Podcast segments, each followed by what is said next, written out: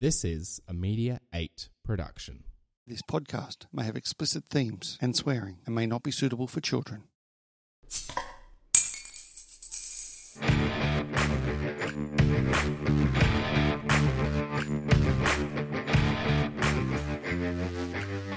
The first beer goes down easy.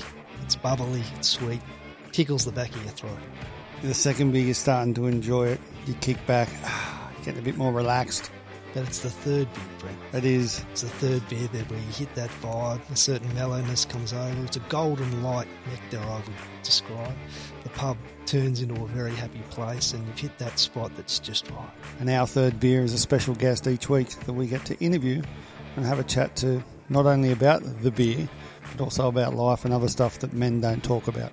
I'm Brett McCallum. I'm Chris Dixon, and we'd like to talk about the third beer.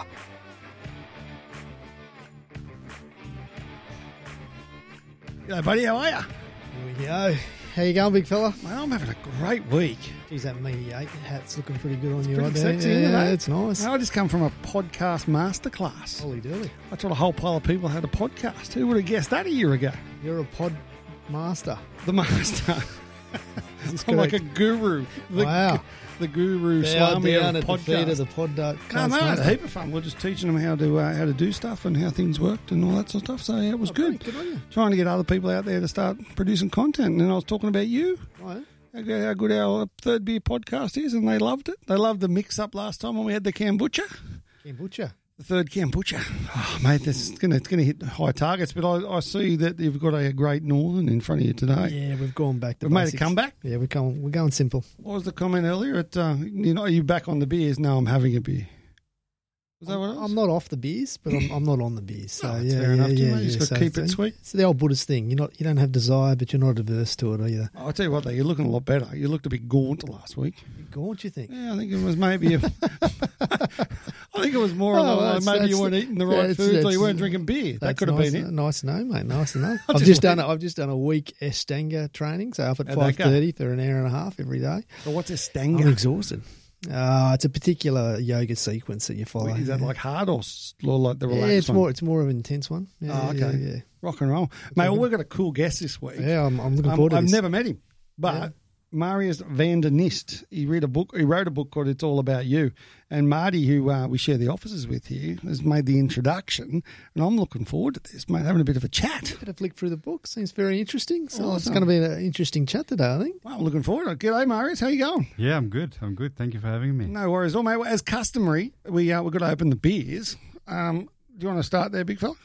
So this week, the Great Northern Brewery was established in Cairns in 1927 to brew beer specifically for the local conditions in Queensland. I can tell you what, it's fucking hot down here today.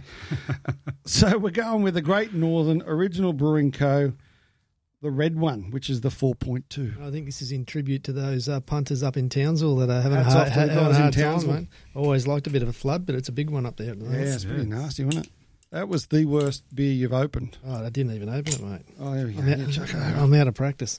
There you go. Get Here you go. Let me Need have a good borrow crack. that as well. Yep. Some of the guys that are coaching rugby, they take the two beers and they pop them together with for. I got another mate does it with his wedding ring. Yeah. Goes, and it's like, oh, I don't think I'd like that. Maybe it was a good use of his wedding ring. I had a mate that did it with his forearm once. Really? Yeah, only once. Cheers, brother. Cheers, Cheers, guys. ding ding. Thanks, mate. Cheers, mate. Thank you. Lovely to meet you. So, Marius, we both have had a quick squeeze through your book. I haven't read it. I've got to tell you the truth. I got told to read it, and I don't do reading. So I had a quick look. Yeah. What's it about? What, what are we talking about? Oh, it's just uh, I've had a very, very intriguing life story, and from a young boy and to where I'm sitting right now. We're looking forward to hearing that. Yeah, it's been it's been an incredible journey for what I've endured, and you know the reason why I wrote the book is now to inspire, especially men.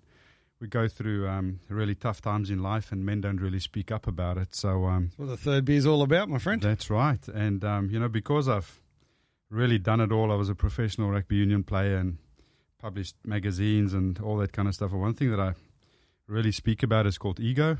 Mm-hmm. And as soon as we all get onto the same level, um, you know, we can really talk truth with one another. So um, the book is all about my journey and where I've come from. You know, all the gold gold mining plains of South Africa.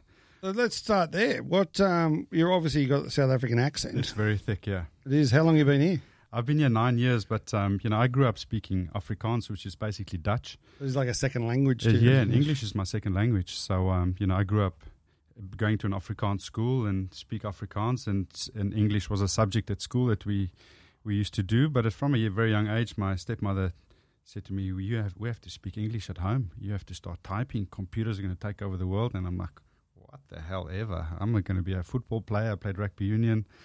I don't want to speak English." And um, here I'm in an Australian country, but I've always done business in English in South Africa. You know, it's a, it's a global language now. So I um, find it's one of those like, one of those accents that they never lose. Yeah. Like, a lot, I don't think I've ever heard, especially Well, from an uh, Afrikaans yeah. I I think the depth and the uh, husk of the voice, he might be in the sexiest voice category. Yeah, I, uh, think it could be in the uh, charts. we, we might we might have to get some uh, And a bit more Barry White in some the votes. background again. yeah, yeah. I had um, I had pneumonia a couple of weeks ago. I actually picked it up in Japan skiing with my boys, and um, for about two or three weeks, whenever I spoke on the phone to people, they're like, "You've got a voice for radio," and I'm like, "Oh, the accent doesn't really help it at long." Uh, you're quite pretty, so you probably Thank haven't got a head for radio. Yeah, I reckon you uh, go all on TV. I hide it well, all the stitch marks from rugby union and all those kind of things. See, I try not to hide how pretty I am. Look, we're we're actually it's quite it's quite funny because in the back side of the studio here, um, Marius has brought in like a video camera. This is the first one of these that we've videoed, bud. yeah, yeah. But it's mainly the back of your head. Well, I thought there'd be a lot of shine bouncing around. So it's the Yeah, extra so- light. This I'm is just, going global I- I'm now. just, I'm just, I'm just going to not think about it. Oh, that's very Uh, cool. That's, that's cool. So you played rugby for how how how what level? Yeah, I played um, at the highest level possible. I didn't play for South Africa. I had quite a couple of injuries. I had four reconstructions on my left shoulder, broke my neck. I think after the third one you'd probably call it quits? I had wouldn't my first one when I was in year 12 at school. oh really? Yeah, so um, that took me probably about a year to get back onto the field. Um, second one, second reconstruction, 98. Third one, 90, two, 2003, round about there. And then six That months ago. goes to the heart we're going to talk about today. I suppose there's a lot of resilience there, a lot of recovery. I mean, I and like then- those footballers that have those clear runs and can perform, but those guys that can come back from a from an injury, they're a different Four league. times. Fuck. And what did you Yeah, say? You broke your neck. you haven't got I- a neck. Yeah, I broke my neck 98 on the field. I flatlined. I died on the football field. Really? Yeah, that was, that was, uh, I still get emotional when I speak about it. Um, We like to get emotional. Oh here, man, it was it was a sh- it You was remember it? shocking. Yeah, yeah, it was. I what remember. happened when you flatlined? yeah, I remember a lot of small episodes, pre and post. I write of, I wrote of it extensively in my book, what happened and how I hit the guy and all those kind of things, and hospital post that and Your fault or his fault? um, it was. I was the captain. I walked up to the referee, gave a penalty against us. Walked up to the to the to the referee and asked him some questions just to calm the team down and trying to buy some time and put pressure on the referee. And I jogged back, and you, the golden rule in rugby is you never turn your, your back, back, in your position. And my, I looked at my players and they're like, he's coming. And I wrote in this book about this freaking beast that we played against this day Mm. and it I was it was I was a I was a monster in my day and I was known as the bad boy of South African rugby because I just I was so mad at Yeah. life because of my abuse and all the things I've been through. And I used to fix up guys at a serious level. And I turned back and this guy was and I just dove at him. And I closed my eyes and that's what I teach rugby players now. You always keep your chin up. You know, look where you're going. I closed my eyes and I dove at this guy and he hit me with his elbow right on my chin and my neck popped back. I was out cold. And the video footage later was I hit the guy, broke the neck, but the body, so that all the oxygen leaves, the, the brain hits the inside of the skull, Mm. which causes a huge amount of compression. So I'm lying on the field, but the brain says, hold on a second, the body needs to stand up. So the video footage, I, I hit the guy so hard, my mouth got a, a 24 stitches in the inside of my lip because the Mm. mouth got just ripped out. And um, so I try to crawl because my eyes are looking at this mouth guard. This needs to get back into the mouth. So I picked up the mouth guard and I tried to stand up and I just fell forward and fell on my head again. And I was trying to stand up again and I fell sideways. And that's when I started flatlining. So I started swallowing the tongue and I, I lost it. So who helped you? The, the, the ref? One, first guy that came to my rescue was guy Gar- Gareth Peterson. He played a lock for the Lions as well. Came and immediately pulled my tongue out, and um, are paramedics. In, in South African rugby, there's always paramedics on the Yeah. fields and all that kind of stuff, which is quite strange what we're doing on the Gold Coast, and there's not even an ambulance there. Yeah. So um, guys came, you know, people just rushed. I saw the video footage a day later. The, the guy that I played against, his mum worked night shift in the ICU ward that I went into. Oh wow. Yeah. So um, I saw video footage of it a couple of days later, and I was fucking shocked. So you're flatlined on the field. Do you remember in your head, like I know my old man when he was alive, he Mm. he died a few times on the operating table, and I always said to him like, "Did you see the light?" There was nothing. And I that's what he said up- too. He goes, "Well, I have no idea." I woke up next to the field, and they compress your head, and they put these orange pillows onto you and on the stretcher and all that kind of stuff. So they brought in a helicopter, and the next minute I, I, I looked and I saw my coach for the Lions, Hichu Fanas. He was standing in front of me, and I grabbed this guy, and I don't know what I said to him. Hmm. Next minute, I woke up in hospital with just lights flashing above my head, and I'm like, "Where am I? What's going on here?" Did you think you were dead? So that was the lights of them pushing me on the on the Yeah, stretcher the to gurney, get into yeah. ICU. And then probably about three or four hours later, I woke up and I was like, back's killing me, guys. uh, Please, I called people over. Then they thought I broke my back. So they only looked after the neck in this in this instant. But then they thought, I, but I'm lying on a wooden stretcher. I couldn't move. So you know, lying Yeah. like that, my back got sore. They pushed me into X-ray again and uh, all those kind of things. And yeah, that was that was a scary, scary moment. It's intense, Very isn't it? bad. Eh? Yeah, yeah, very real. Yeah. Oh my gosh. I write I write of it extensively in my book. Small emotions that I went through and, and all that kind of stuff, which was, you know, all the head knocks in rugby was a massive contributor to my depression and anxiety, you know, for many years. And I played. You at got the bitten by the dog. Woo-hoo. big time, big, Big one. big, big one. Yeah. Did you have any uh, deja vu? I mean, I've been knocked out a few times on the Yeah. footy field, uh, four or five times, and every time I had it, I had a flashback during it. Like, oh, I kind of almost remember being that happening Yeah. before. You know, I'm very, I'm very conscious of my life and who I am right now, and when I public speak and do a lot of talks and do men's groups and all that kind of stuff. So, I've made a conscious effort to go back to all these episodes and go and clean them up. They will never go away. These scars on my shoulder scar on my neck, that's never going to go away. They're going to be there forever. But I'm very conscious and aware of those things and what I do post that. So, um, you know, I, I, I you know, my mom's death and molestation and all those kind of things. I'm very aware of it. I still think about it a lot and think about things and think about this particular uh, incident in my rugby career. It's So it seems like this was a very important moment. oh, there was a few. It, it seems like there was also a lot of trauma that led to that point. Oh, huge. Do you want to you want to talk yeah. about that? What what, what Uh, I'll go from the start. I was four years old. excuse me, and um, I was never aware that my mum had epilepsy. So I was four year old boy. Every morning, dad's off to work and all those kind of things. And uh, this particular morning, I sat on the on the next to the wall while my mom's having a bath, and she had a fit in the bath, and she had she drowned. I was four at the time. My sister was six. So I'm sitting there and like, what's going on here? Next minute, dad walks in. So every single morning when dad went to work, get there, consistent behavior all the time, would phone home. Obviously, no mobile phones in 1980, but would phone home. There was no answer, and he knew something was wrong. So he walked, the door was open. Two pieces of toast were popped out of the toaster. Steam was coming out of the kettle. And my sister and myself standing like, and he's pulling my mom out of the bath. She had long, dark hair drag her body over to, to the bedroom and trying to get all the water out and resuscitate. Get out, get out, get out. So that was you know probably the first traumatizing event in my life. And then, you know, dealing with that, the funeral, all those kind of things. And two weeks later, you know, my dad has to get back to work and start passing us around. Please have a look after Marius and Heidi, passing us to family members. And I was molested by an aunt at the age of four. So uh, that was, you know, very, very traumatizing for me, and I carried that pain with me for many, many years. And how I write in my book the process of my relationships with females later on, because I first saw my mom's death as she left me, she dropped me.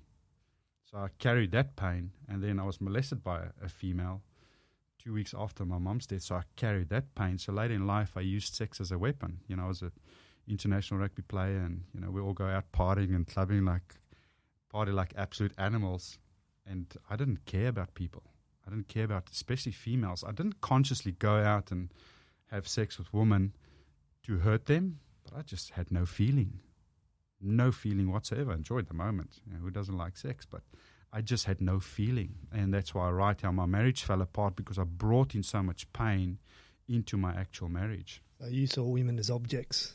Not really as an object. It's just I realized through my psychological help years later on that I just had no feeling. I can honestly, uh, I'm from South Africa and seen really traumatizing stuff, violence and things like that. And when I do public speaking, a lot of people don't understand.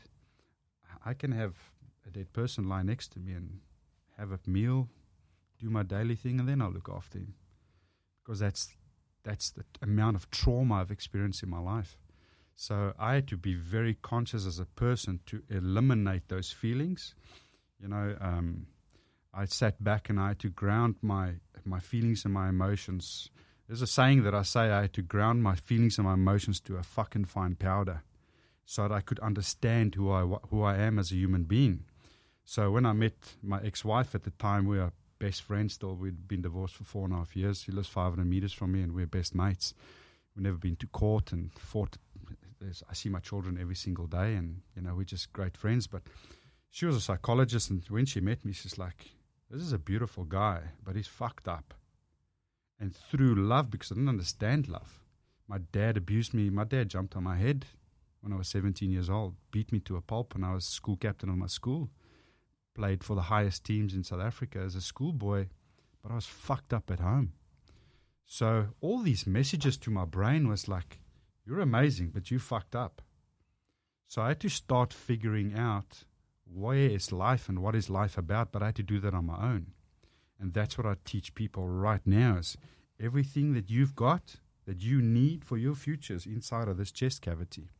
You just need to make the choice to start finding yourself. But the process is you have to surround yourself with good you people. think you've found uh, it oh yeah. Yeah, you know Yeah. who you are. I'm very conscious and very aware of myself. The first thing I did is I found my true passion. I t- found the reason why I've been placed on earth. That's why I write it in my book. What that? My passion is to impact people. So I believe I've been put on this path. I'm a Christian guy. A lot of people are like, why does God do this? Why does God let the floods happen in Toowoomba? It's not God that does those things. That is just human nature. How many how many minutes are we in? Good. Yeah, about 20. Twenty. Yeah, 20 it's before the kind of big a bit of G an word. average. Yeah, the G word pops up. doesn't Yeah. it? Yep. So, um, you know, I'm just- God doesn't let bad things happen. Happen. That is so. I believe that. Is God real? Oh, one hundred percent. What's God? Sorry. What's God? Or who is God? God is, um, you know, for me personally, a lot of people talk about faith and religion and all these kind of things. I've got a, re- I've got a relationship with God. You know, I, I again, you know, I would, I would really ask you guys to read the book so you can really understand. For me, what what religion means, it's Yeah. a relationship that I've got with God. But who's God? What is it? God for me is an almighty creation. I mean, this earth will not be here for Him. You know, for But is he a person? uh, it's not a person. No, Jesus Christ walked the earth, Mm. and He was the messenger on behalf of God. He's a good chippy too, I heard. Yeah, he was.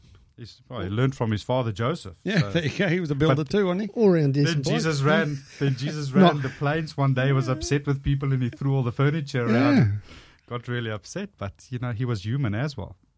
Um, so um, yeah, for for me that is I've got a pure relationship with with Jesus. And I find this really interesting. And I don't know if you've, you've, you've probably heard some of our Mm. podcasts, and we have this conversation a lot in regards to the G word. yeah, Like, I believe in karma, I believe in all that sort of Sure. stuff, but I don't believe in God. mm, And he's going to say, Well, don't you? mm, it's like it's one of those things, and we've Yeah. had this conversation backwards and forwards for years now. Is Mm.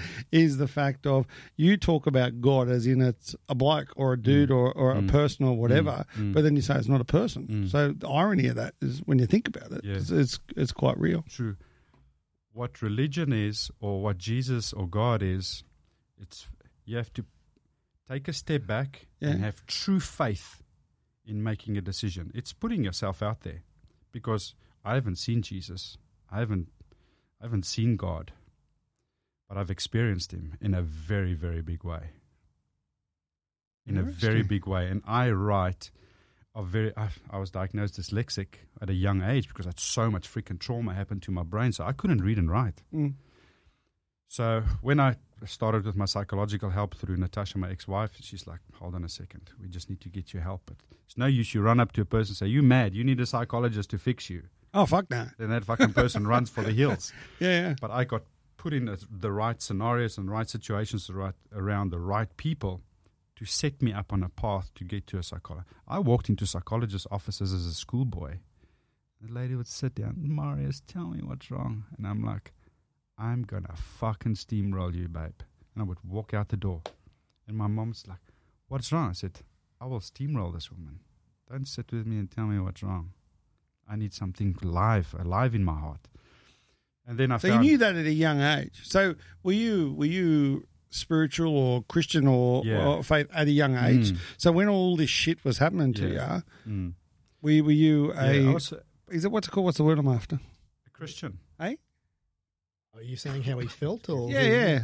It's like Did he feel abandoned? yeah, but like like you, you say that that God is is is Mm. you got to have true faith, but then Sure. at the same time, did you feel like you were abandoned by this greater power at that Yeah. period? That's the word I was. so Thanks, mate. much, you know, so much, so many times through my life, I'm like, why are you doing this to me, God? I swore at him. Like, fucking hell, what the? I had a huge motorbike accident when I was seven, 16 years old.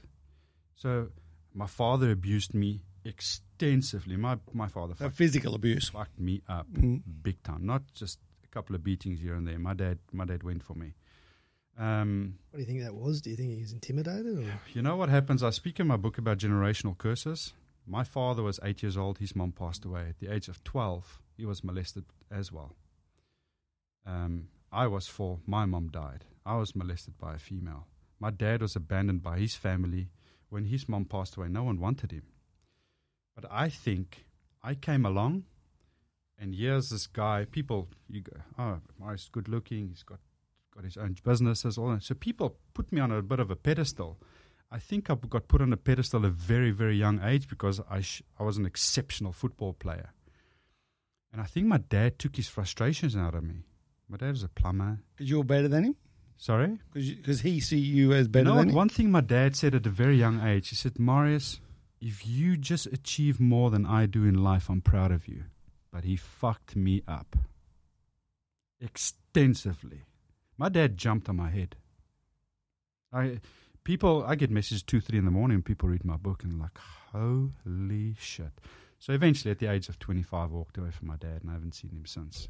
Because I believe everything that's negative in your life you have to remove. Yeah, I agree with that. And unfortunately, my dad and my stepmom was in the firing line. I was going to ask you that is that obviously your mum passed away when you were four. Mm. Did so your dad remarried? Dad remarried when I was six. And what was she like? Amazing. Yeah. Amazing. So was She that taught- opposite to what your dad was? She, she, very much so, yeah. She taught me everything about females, about life manners, how to dress, how do you eat, knives and forks, all these kind of things. But at the age of fif- 14, 15, she had an affair. And I cut her. And that's when my war started with her. She started hating me, like despising me. My sister found Is that because you hated her?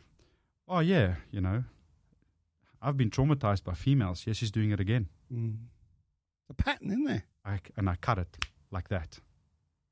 So my ex-wife, her uh, her mom was married, got divorced, went to Natasha's dad. They're still married today, 45 years on. So I got aware of this pattern of marriages breaking down, children in those marriages being messed up. She was married to your dad, Who was that? your stepmom, Yeah. and uh, your dad was kind of an abusive kind of guy. Never drank, never touched her. Never touched her. I was the one he took it out on. Do you think he she, he was an easy bloke to live with, or He was very depressed. And when I met Natasha, she's obviously got a psychology degree and stuff like that. She said to me, Your father has never gotten over your mom's death. Hmm. For him to pull out of that bath, he was 25, 26 years old. For him to pull out of the bath, resuscitate my dad. So when and to that, le- relive his mother's own death as well? Correct. It's just all the trauma of faced with that. So and I'm my- just trying to think about that context with Mm. your, your stepmother having an affair. Yeah. I mean, it, we can paint that in a particular way, or we could see that it was a very difficult relationship, and Hundred- she might have been looking. extremely depressed. So she looked for Some intimacy or affection and connection. intimacy elsewhere. Yeah, wow, Yeah. that's interesting. Yeah, Can you do you think you could get to a place where you could find forgiveness there, or Oh, truly. With her, With my stepmom, yeah. Uh, I've I've forgiven them one hundred percent, and I've set them free.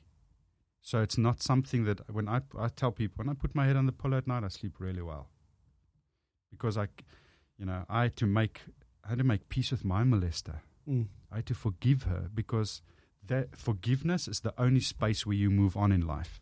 If you harbor these condemnations and aggression and hurt towards other people, you're going to project that into your own life towards people that's coming into your life. So you, you speak of your molester. Was that Mm. your dad's sister? It was a family member, an So- aunt. Yeah, but the aunt. So Yeah. was that mum's side or dad's side? That was dad's side. So she'd gone through obviously the trauma, same traumas that your dad had gone Mm. Correct. through as well. And you won't believe what Wow. happened. So within patterns? Yeah. Yeah, I write in my book about forgiveness and how this, this this pattern happens and all those kind of things. Natasha was pregnant with Joshua. He's now 11 years old. And yeah, I started this brand new jersey journey in life and all those kind of things. And and I believe this is what God's done to me. He said, Morris, you ready? Go on your journey, you know, international magazine business and all those kind of things. And in South Africa, we walk into Woolies in South Africa. You buy really great food and good clothes and all those Yep. kind of stuff in Woolies. And I walk around the one aisle. My molester stood in front of me. Wow. How old were you? 20, I was 30 years old. And how long since you'd seen 20, her? 25 years.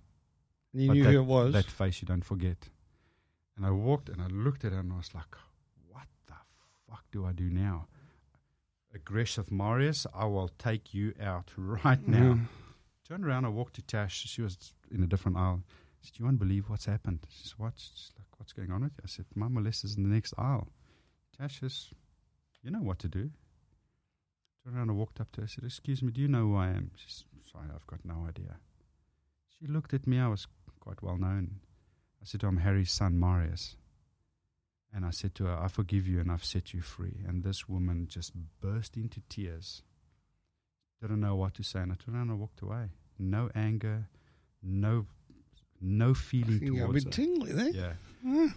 And I've set her free that's the power because of Jesus, there, brother. yeah, Here we go. that's the Holy Spirit that just flushed I thought it was the fucking The- air conditioning. I mean, you can say what you want, but that's that's essentially Jesus' teaching right there: love and forgiveness. And if you can look your enemy in the eye and Yeah. say, "Hey, this is okay," it's, uh, and uh, and move forward, Mm. that's that's I, what mean, it's I about. think, and don't get me wrong, I think it's a sensational thing that you can actually do, Yeah, and I I think that's that's amazing. As I say, it makes you go all tingly, Yeah, and yeah. and good on you. And I Have you believe ever had a moment where you've uh, tried to have to forgive someone, Brett? I certainly have. Yeah. how, how have you had, how have you dealt with it? I, I, well, I got help, obviously, which was which was with yourself, and uh, I, I was really angry at my father, Mm. um, and I then forgave him, and then we became. He, he passed away, Mm. but in back in my body and soul, we became best mates again, and it was that same sort of feeling. It's like, as you say, forgiven, set free. It's interesting, Yeah, isn't it? But the thing it's, is, it's a tough one. It's a the tough one. thing that's powerful, fucking being able to confront that, that'd be Right, fucking yeah. wicked. yeah, the thing that's powerful about forgiveness is if two people are ready, you with your dad, you guys fixed your relationship because he was ready. He was dead, Yeah. Well, so he was definitely ready. Yeah. I suppose he couldn't, Yeah. couldn't come back. yeah. He was open. he was open. He was but the, the the nice thing now is if the situation with my father now, my boys are like, Dad, wouldn't you, why don't you go back to your daddy? Why don't he's not ready? I've sent him. Do you tell your boys? Are you how Oh, open? yeah. Are you like my boys are around when I do a lot of public talks. Yeah. And I'm a the beautiful thing about your story is you've stopped the transgenerational trauma. Yes, 100%. You've taken ownership of it. Yeah. You've forgiven it. You've moved you on. must be but, proud but, of that. but you too. haven't perpetuated, much. and it could have quite Yeah. easily, I suppose. Yeah. You're an aggressive guy. I mean, Correct. you, you could have s- You know- quickly slipped into that space yeah, and becoming that. Natasha, Natasha, myself, my ex-wife is, you know, we. She's obviously walked my journey with me for a long time. She knows me better than anybody else. The thing now about my divorce and after Natasha, we found a space where we actually better for one another, separate. Can I ask why you split up? I brought a lot of pain into my marriage. I'm sure you A, did. a You got a huge fucking lot amount of trauma, there. Yeah. and eventually she cracked. Okay. Eventually she cracked. And I write one line. She also made a mistake. You know, she also went to go look for affection elsewhere. Ah, there you go. You know, so and that for me cut deep. What we've done was went for marriage counseling, had to forgive what's happened in there. I had to stand up, and I write extensively in my book about my journey as a man and the mistakes and the trauma that I brought in because 90% of our pain happens as kids in our childhood. And a lot of people do not know. Yeah, yeah, 90%. I'd question that. Yeah. Seriously, I, I would question that. I think we get deep seated patterns that are triggered over and over and over again. So Correct. yeah, you probably could say the roots of trauma are So in it childhood. starts yeah. there and then just gets worse. Oh, you think about your neural network when Mm. you've set up, you know, you get uh, bitten by a snake Mm. at a particular point, it kind of triggers you, and Mm. you know, Bitten by a all your redback. events will kind of be recorded around that, and you'll be scared in certain situations, well, and drawn to certain situations. Mm. So your trauma is actually, you know, a lot of people that have sexual abuse or, um, you know, um, and domestic violence actually get drawn back into similar patterns Yeah. because although you're repulsed by it, Mm. it's kind of what you know. Mm. So you set up this kind of it's a reoccurring learned trauma. behaviour. Yeah.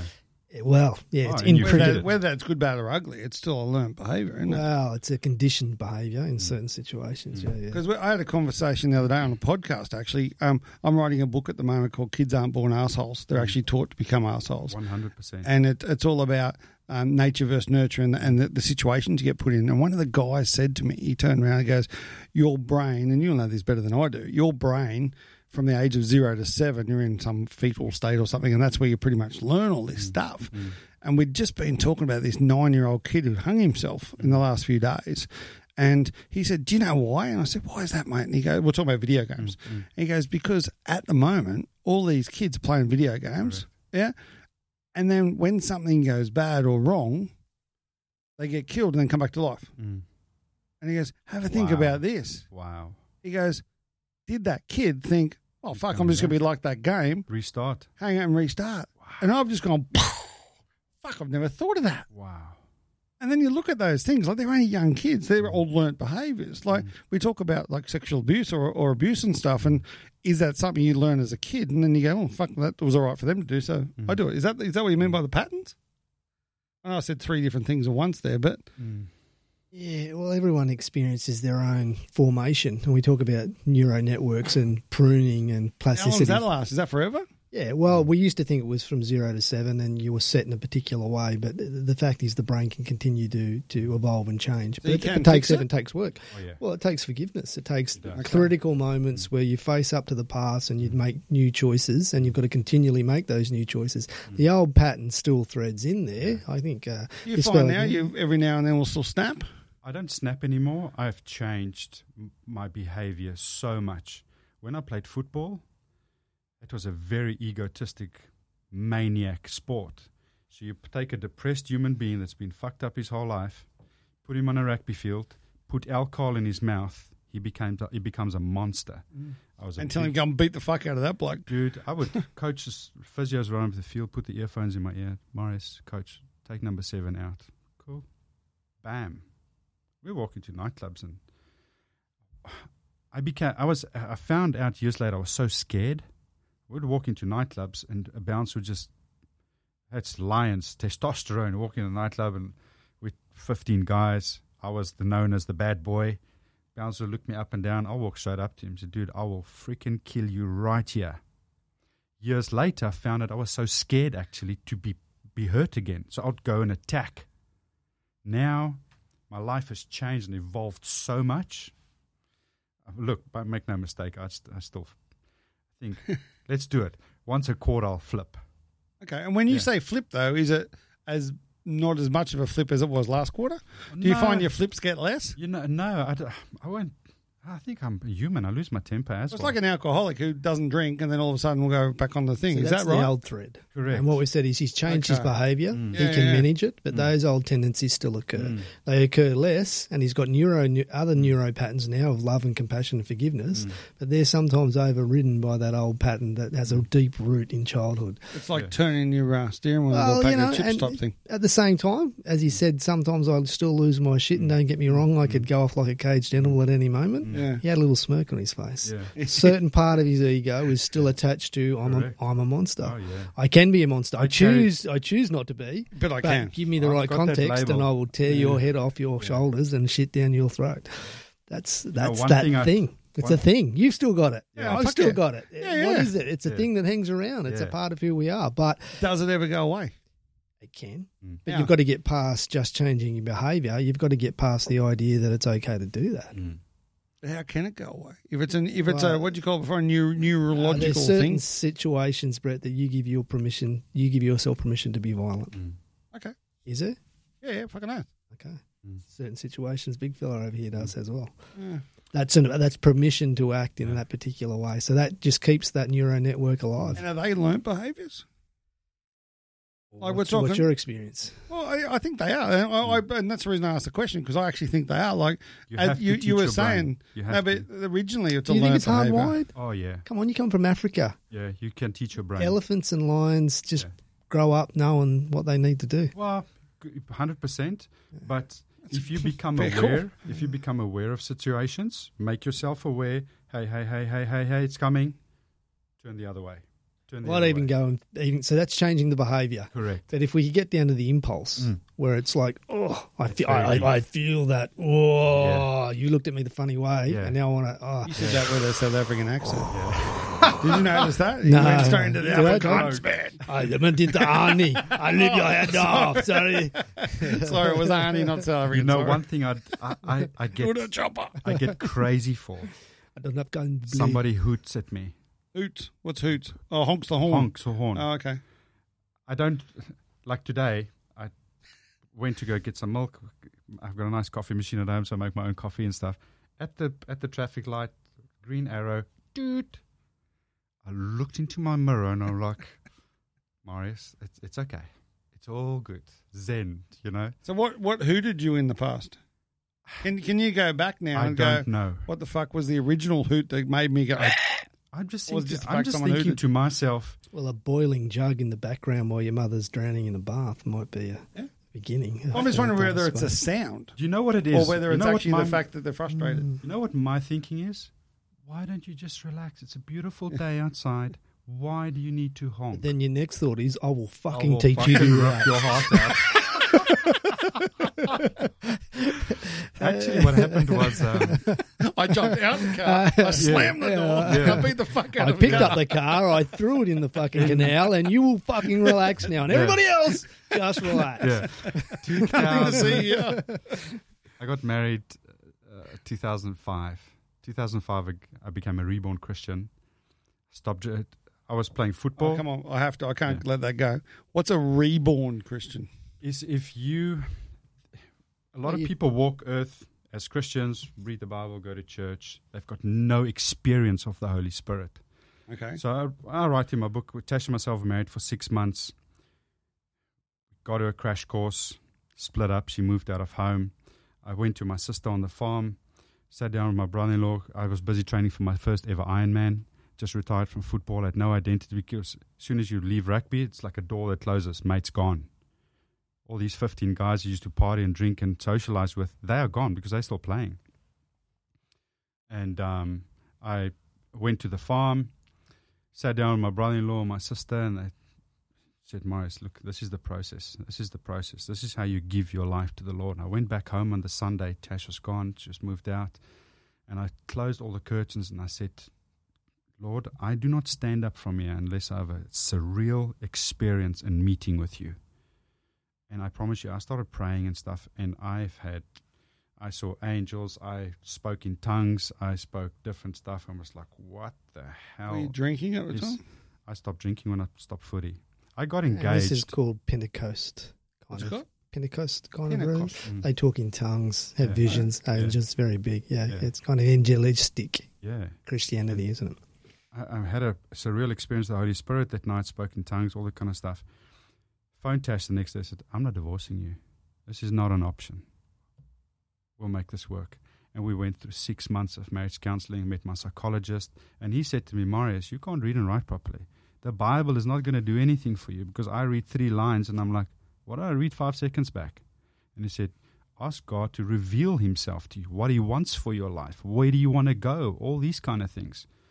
And then it started. I was started flushing with dreams, visions, where my life's going, what do I need to do, and that's where I wrote the book. God said, Morris, you are going to talk on stages with thousands of people. People are going to stand up because they don't want to hear your story. It's too hard, it's too direct.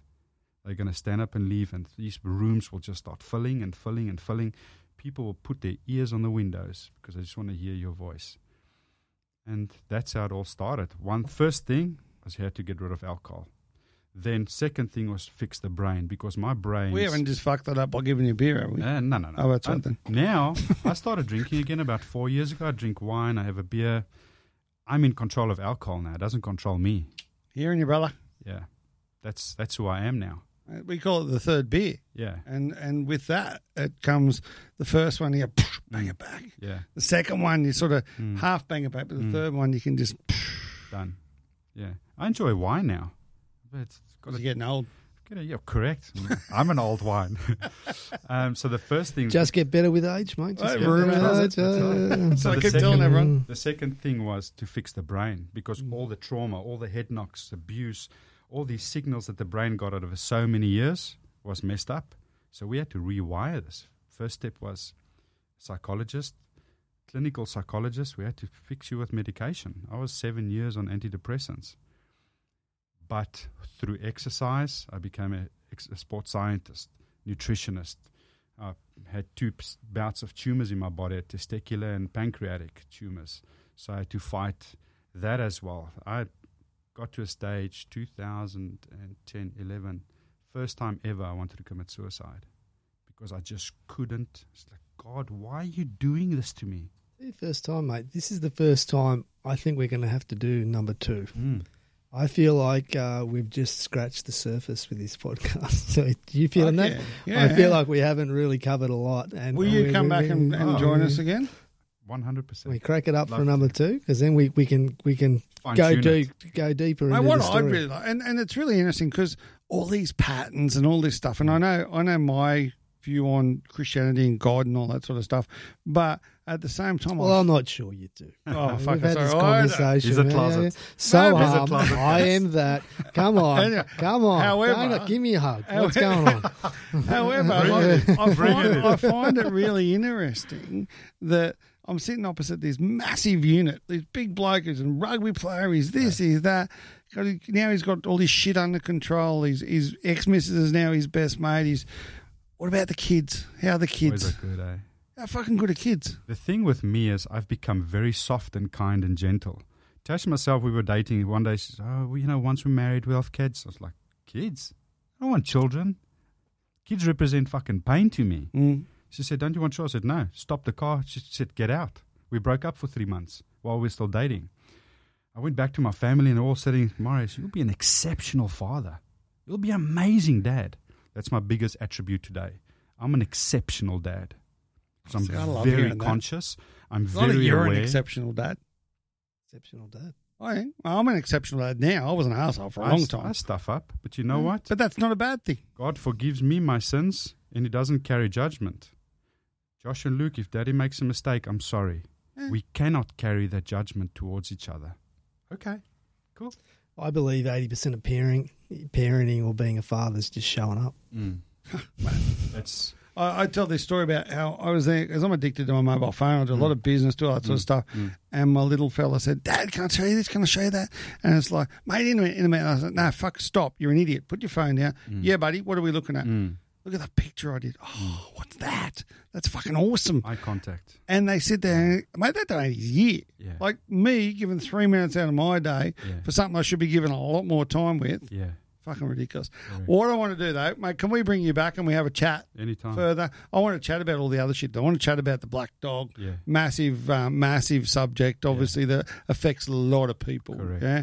And at the same time, is I'm going to read your book before we catch up so then I can actually say, hey, read the book. I might skim through it, but that's my reading anyway. It's quick. It's a quick read. But mate, I really so much appreciate you Thank coming you. in. Thanks so Um, much the for last thing we Beautiful always honesty, mate. I want to thank you for you. your Fuck, I can't wait for round two. Beautiful. round two is going to be awesome. Round two. Let's muscle up. I um, what we always do at the end of the podcast, mate. We have a quick look at the beer. We go through and go, well, Great Northern, mate. Here's to the people in Townsville at the moment. They're going through a tough time up in northern Queensland. We do wish them all the best. Um, We- what, I was in Townsville for the last cyclone. We, Oh, yeah. we lost power for three for four days. wow. And so I'm, I'm I'm with the uh, with the crowd up there. I've got a few people that have been moved out of their houses, but Yep. something amazing happens when you get flooded out. Lights stop working. People fire up the barbecues. Pregnancies go through the roof. sure they do. barbecues come out. doesn't. The, kid, the kids have a good time. Yeah. The whole the whole city stops. So I know there's a lot of trauma, a lot of drama up there, but people are getting in and helping their neighbours and, and being bloody good people right now up in Townsville. So to the Great Northern, that's Great where I am. I'm drinking with you. Great Northern Australia. Cheers, everyone Cheers. up there. eh? Cheers. Cheers, boys. Thanks again for coming in, buddy. Thank you. Mate, we do have a quick rating out of 10. I'm going Great Northern an 8. It's good, good, solid beer. Yeah, I'm an eight and a half. I like it. I like What about mate. yourself, bud? Uh, I need a sponsor for my rugby club, so I'm going to give it a 9.8. 9.8. Yeah. Through the roof. Through the roof. Through the roof. I enjoy Excellent. it. I enjoy Marius, it. we look forward to round two. Thank you. And uh, let's make that happen soon. We're Fantastic. Thanks, buddy. Bye. Cheers, mate. Cheers. Bye. See you, brother.